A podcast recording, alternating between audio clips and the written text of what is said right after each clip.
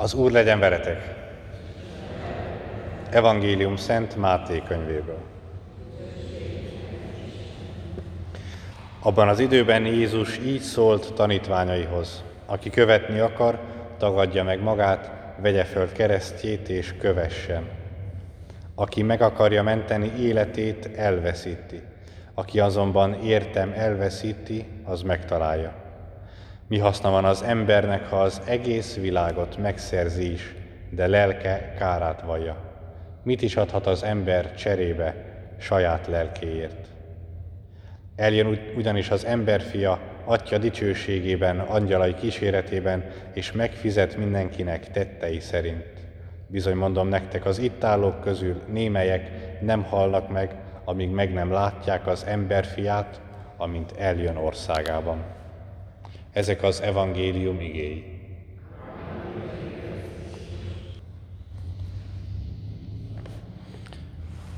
Még évekkel ezelőtt láttam egy filmet Pio atya életéről, és az egyik jelenet, ami nagyon megmaradt bennem, az volt, amikor Pio atya egyedül egy kápolnában imádkozott egy feszület előtt, egy jó, meglehetősen nagyméretű feszület előtt, és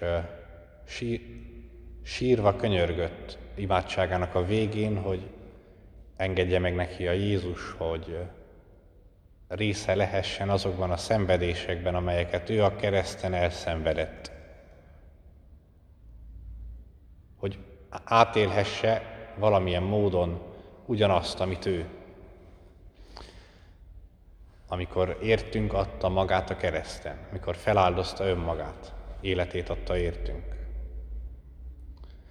És Pio atyának az élete sok más csoda mellett, amit végbevitt, vagy amit az Isten rajta keresztül végbevitt, biztos, hogy egy nagy felkiáltójel, egy nagy kérdés egyben mindannyiunk számára, hogy tulajdonképpen érdekel-e minket egyáltalán, hogy mit akar az Isten a mi életünkkel. Hogy egyáltalán fölteszem-e magamnak a kérdést, hogy ez az Isten, hát aki végig csak teremtett engem, vagy aki engem elképzelt, vagy aki az én életemet akarja, elgondolta, megtervezte, megálmodta, akkor akar-e valamit tényleg ezzel az én életemmel?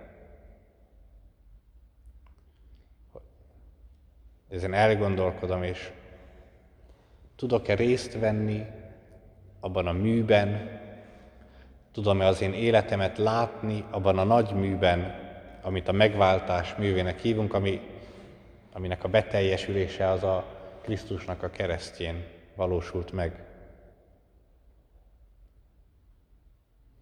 Szeretném-e azokat az érzelmeket érezni, amelyeket Krisztus érzett a kereszten, amikor életét adta értünk.